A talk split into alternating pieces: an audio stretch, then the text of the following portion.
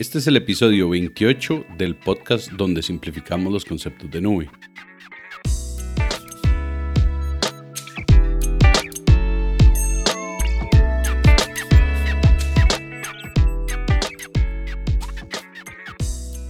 Bienvenidos nuevamente acá al podcast donde buscamos la forma de llevar a ustedes de manera sencilla los servicios de nube.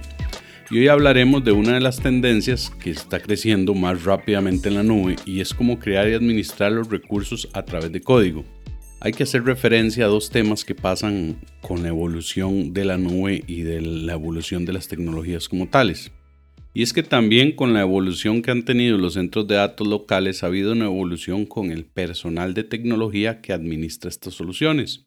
Y es que eh, también si nos, volvemos un poco atrás, cuando los centros de datos eran el estado por defecto de las soluciones de tecnología, la gente se empezaba a especializar en temas específicos de un centro de datos, que de hecho todavía se utiliza así en muchísimas partes del mundo pero eso viene de cuando estábamos utilizando mucho los centros de datos locales. Y con esto lo que quiero decir es que había especialistas de tecnología en servidores, había especialistas en almacenamientos, había especialistas en redes, había especialistas en servidores web, había especialistas en servidores de base de datos y así continuamente había especialistas para cada tipo de solución que se fueran presentando.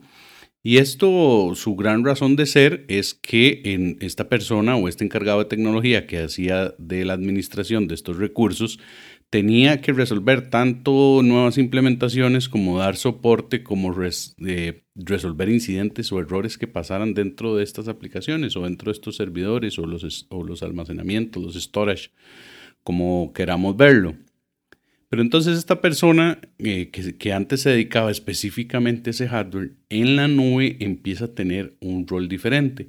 ¿Y por qué? Porque la nube, muchas de las capas de uso de la infraestructura o de plataforma como servicio son administradas por el proveedor de nube.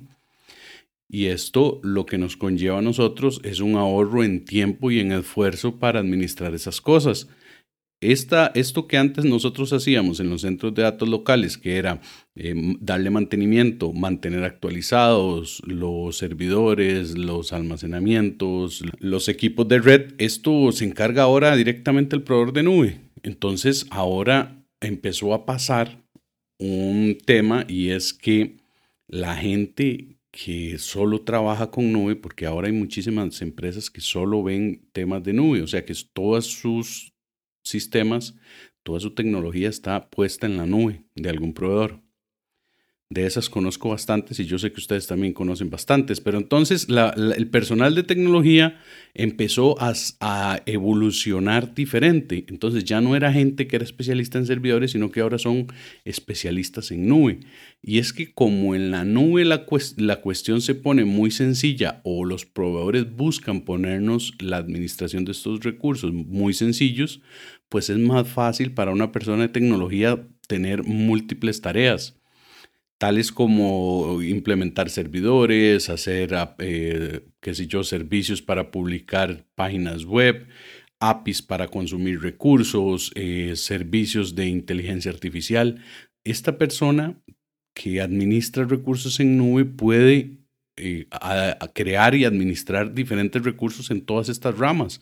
¿Y por qué? Porque es que toda la otra capa de gestión que nos quedaba antes a nosotros, esta que mencionábamos antes, ahora la atrapa o la cubre el proveedor de nube. Y eso nos deja tiempo a nosotros para dedicarnos más en cómo crear las cosas y aprender. Entonces empezó, empezó a pasar una evolución de, de principalmente los muchachos que se va encontrando uno ahora que ven temas de nube es algo muy similar a lo que pasaba con los nativos digitales. Estos muchachos que todos conocemos, que nacieron en la era digital, donde ahora todo es computación, donde ahora todo es telefonía celular, donde andamos un smartphone en la mano todo el tiempo. Estos muchachos es muy difícil que se acuerden de cómo eran las cosas anteriormente porque no vivieron en esa época. Para ellos es solo como un recuerdo que nosotros les contábamos, que había una cosa que, que se llamaba Disman, que había un, que habían teléfonos, en, que habían teléfonos y, todavía Hace poco, muy curiosamente, estaba contando también la historia de un teléfono de estos que tenían una rueda con nueve, con 10 orificios y venía un número del 1 al 0 y uno tenía que ir girando la rueda conforme iba marcando el número de teléfono donde quería llamar. Era la tecnología análoga. Yo todavía viví parte de esa tecnología análoga, la recuerdo un poco, pero si yo le comento a cualquiera de los muchachos de ahora que eso existía, pues no, no le va a sonar a nada, no le va a sonar a nada más que alguna antigüedad que, que nosotros utilizábamos. ¿Y por qué les comento esto de los nativos digitales? Porque exactamente pasa ahora esa misma tendencia con unos muchachos que los podríamos llamar nativos de nube.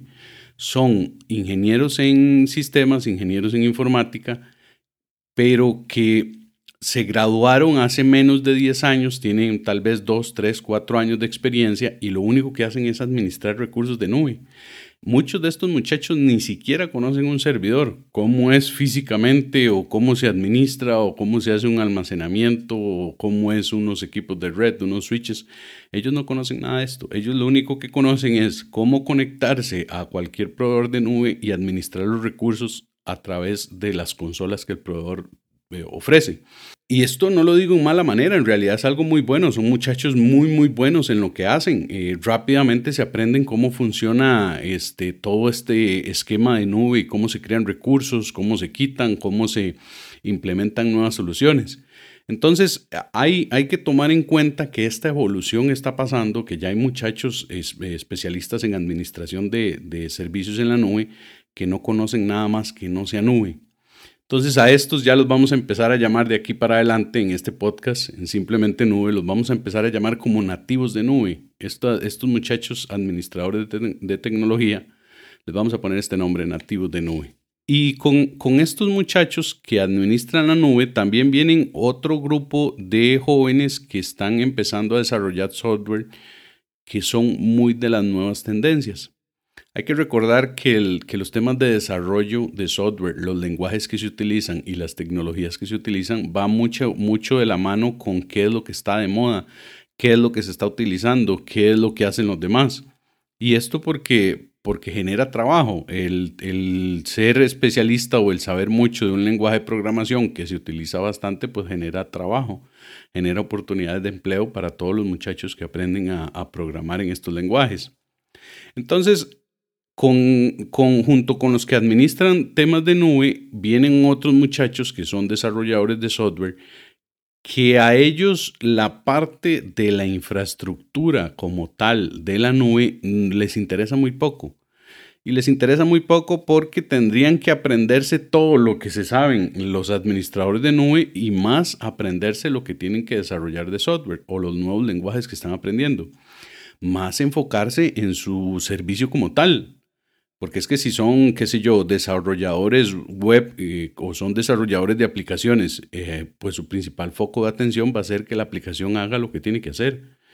Y estos muchachos también van a estar enfocados en, en agregarle nuevas características al software. ¿Dónde alojemos el software? ¿Dónde se ponga? O si está en una nube o en otra, probablemente a ellos eh, no, no, no sea su foco de atención. Y no sea su foco de atención porque no es su trabajo del día a día. Entonces, ¿qué sucede acá?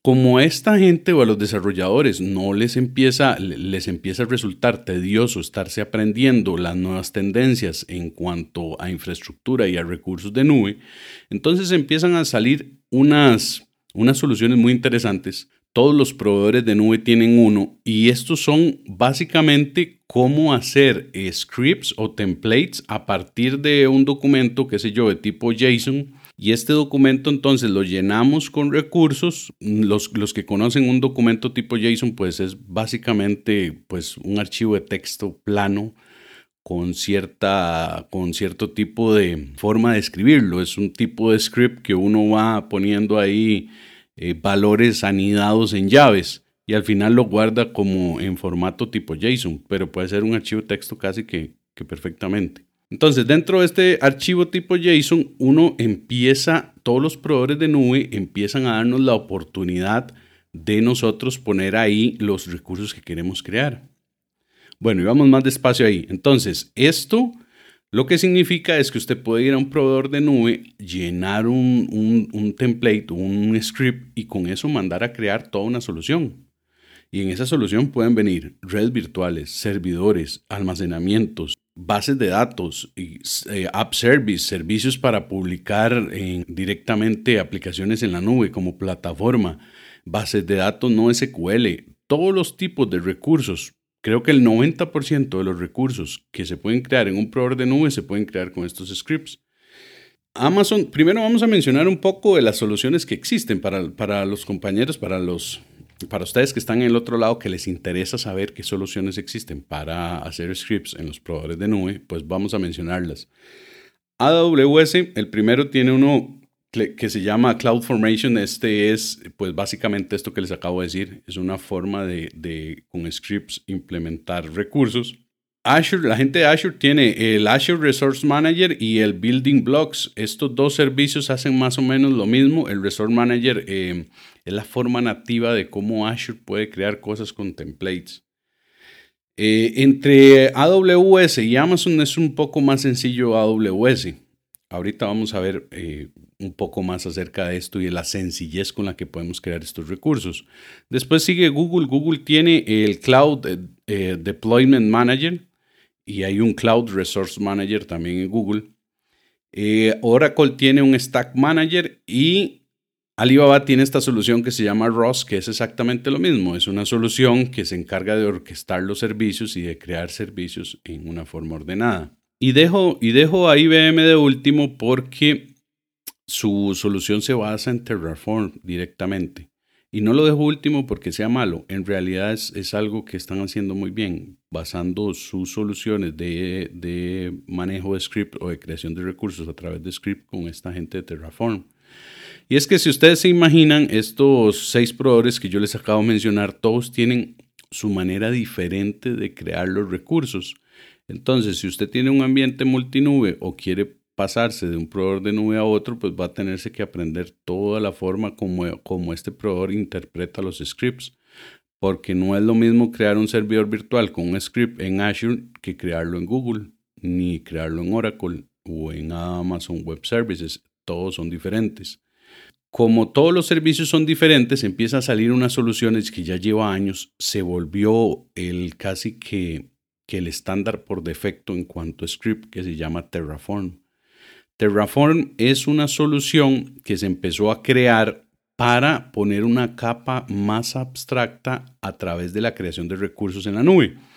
Entonces, imaginémonos una librería, porque en realidad es una librería que podemos programar nosotros de una manera sencilla, crear un servidor de base de datos, crear un servicio de, base de datos como plataforma, crear una base de datos no SQL, crear eh, un servicio de reconocimiento de fotos, crear todos los servicios que ustedes se pueden imaginar de nube a través de una librería que estandarice de alguna forma cómo creamos estos recursos.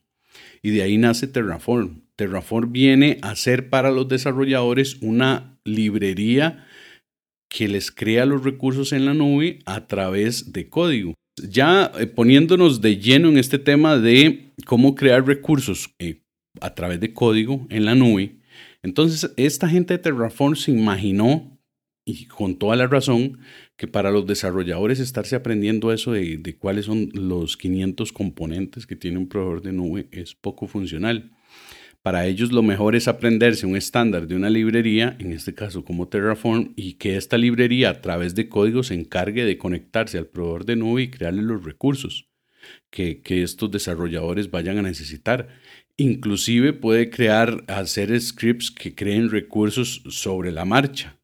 Es un poco más avanzado, pero perfectamente se puede hacer que conforme una solución vaya teniendo carga de trabajo, vaya creciendo y se vayan creando nuevos recursos, no solo de forma nativa, porque nosotros sabemos que los proveedores de nube hacen esto de forma nativa, sino a través del mismo código. Con una invocación a estas librerías, entonces se puede empezar a, a crear recursos de nube.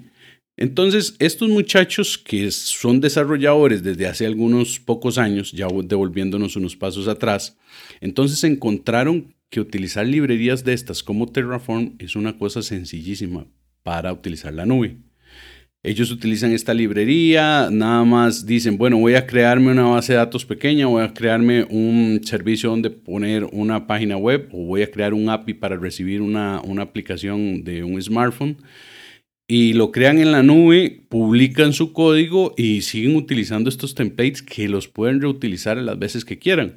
Porque es que una vez que crean un script para hacer, qué sé yo, una base de datos no SQL, un servicio web y qué sé yo, algún WAF, puede ser perfectamente algunas reglas de firewall para que la aplicación sea segura. Entonces se hace un script y este script se puede reutilizar las veces que sean, que es una de las maravillas de, de utilizar también los scripts que usted empieza a crearse una librería personal de scripts y ya después los va sacando o envía a crear al proveedor de nube todos los recursos que usted vaya necesitando.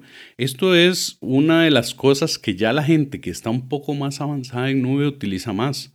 Eh, la gente que tiene años trabajando con la nube casi que utiliza más los scripts y el código que, las, que los portales visuales donde se administran los, los proveedores de nube. Y esto se debe a que con el tiempo se vuelve más eficiente, se vuelve más eficiente hacer todo con scripts y con código que estar yendo página por página a los recursos que uno necesita administrar.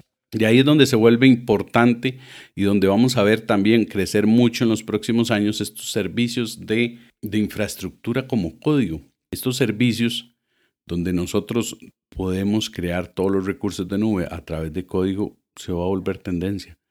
Y también se va a volver tendencia pues para los muchachos que vienen entrando a, a que se vienen saliendo o graduando, sea de técnicos, de ingenieros, en el área de sistemas y que van eh, a entrar inmediatamente a ver temas de nube, se va a volver tendencia que ellos empiecen a utilizar estas librerías para empezar a crear recursos. También tengo que hacer la salvedad de que hay escenarios donde sí es mejor saber los recursos que se crearon en, cada proveedor de nube. Porque como lo hemos mencionado también en episodios anteriores de este podcast, cuando ocupamos entender qué es lo que se nos está cobrando, cuando ocupamos entender qué es los recursos que tenemos sobredimensionados, sí es muy importante saber qué fue lo que creamos y qué es lo que creamos y cómo trabajan una cosa con la otra. Eso no lo puede hacer ningún script que hagamos en JSON ni que lo hagamos a través de, del proveedor de nube. Los scripts están hechos para facilitarnos la creación y la eliminación de recursos, no para entender qué es lo que en la nube se crea. Porque utilizando estos scripts, si habláramos, solo por poner un sencillo ejemplo, de una base de datos, de una base de datos como plataforma, con solo una pequeña característica que le habilitemos, a una base de datos, le estamos diciendo, por poner un ejemplo, con un, con un parámetro muy pequeño, le estamos diciendo a la base de datos que sea georredundante. Claro, a primera entrada uno dice georredundante, sí, me suena bien, me suena como algo muy importante, que va a ser muy bueno. Pero cuando nos vamos a ver qué es georredundante de acuerdo al proveedor de nube, vamos a encontrarnos que puede costar hasta el doble de lo que costaba la base de datos original.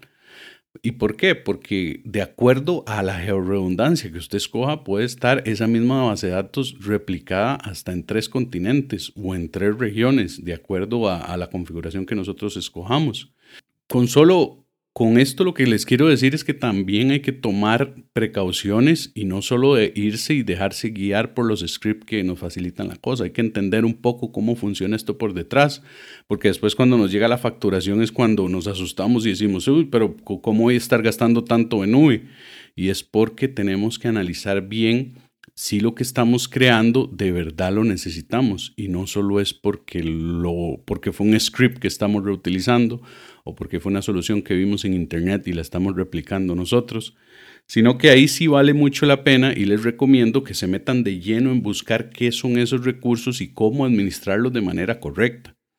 Como les digo, ese caso de una base de datos que se crea en plataforma que se pone georredundante es solo uno de los casos que he visto donde se están gastando recursos de más en servicios en la nube que realmente no son necesarios.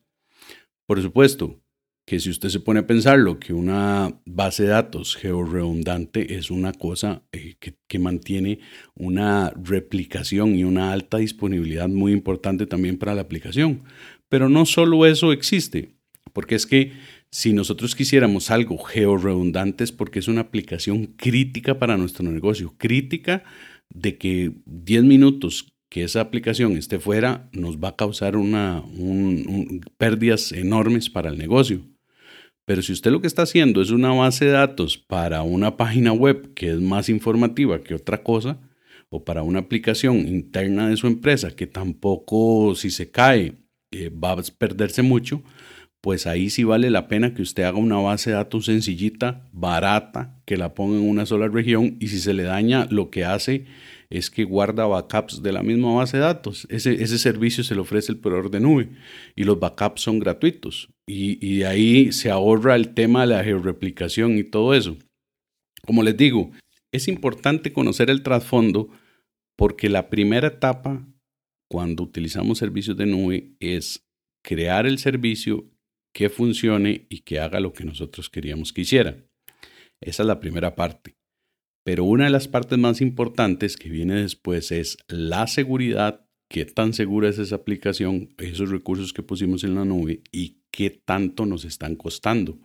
Cuando ya nos metemos en temas de seguridad y de costos, ya vemos que el asunto se tiene que estudiar de otra forma y que no sencillamente era crearlo ahí lo más rápido que se pudiera hacer. Así que como siempre, les recomiendo, revisen estas soluciones, vean estas que acabamos de mencionar para crear recursos por script, apréndanselos porque sí les va a ayudar mucho para ahorrar tiempos en implementaciones nuevas, pero no dejen de entender qué es lo que se crea por detrás, porque al final de cuentas eso es lo que nos ayuda a mantener los costos a nivel y de que nuestras soluciones que pongamos en la nube sean seguras, que también es muy importante. Así que por este episodio es todo. Quiero despedirme de ustedes como siempre, agradeciéndoles estar al otro lado escuchando este podcast. Y podemos ponernos en contacto perfectamente. En las notas de este episodio les dejo mi correo por si quieren escribirme algo o un enlace a un formulario también para que nos podamos poner en contacto y me pasen cualquier duda, cualquier tema que quiera que mencionemos en el podcast o alguna pregunta en específico me la pueden poner por ahí. Así que nos escuchamos en el próximo episodio de Simplemente Nube.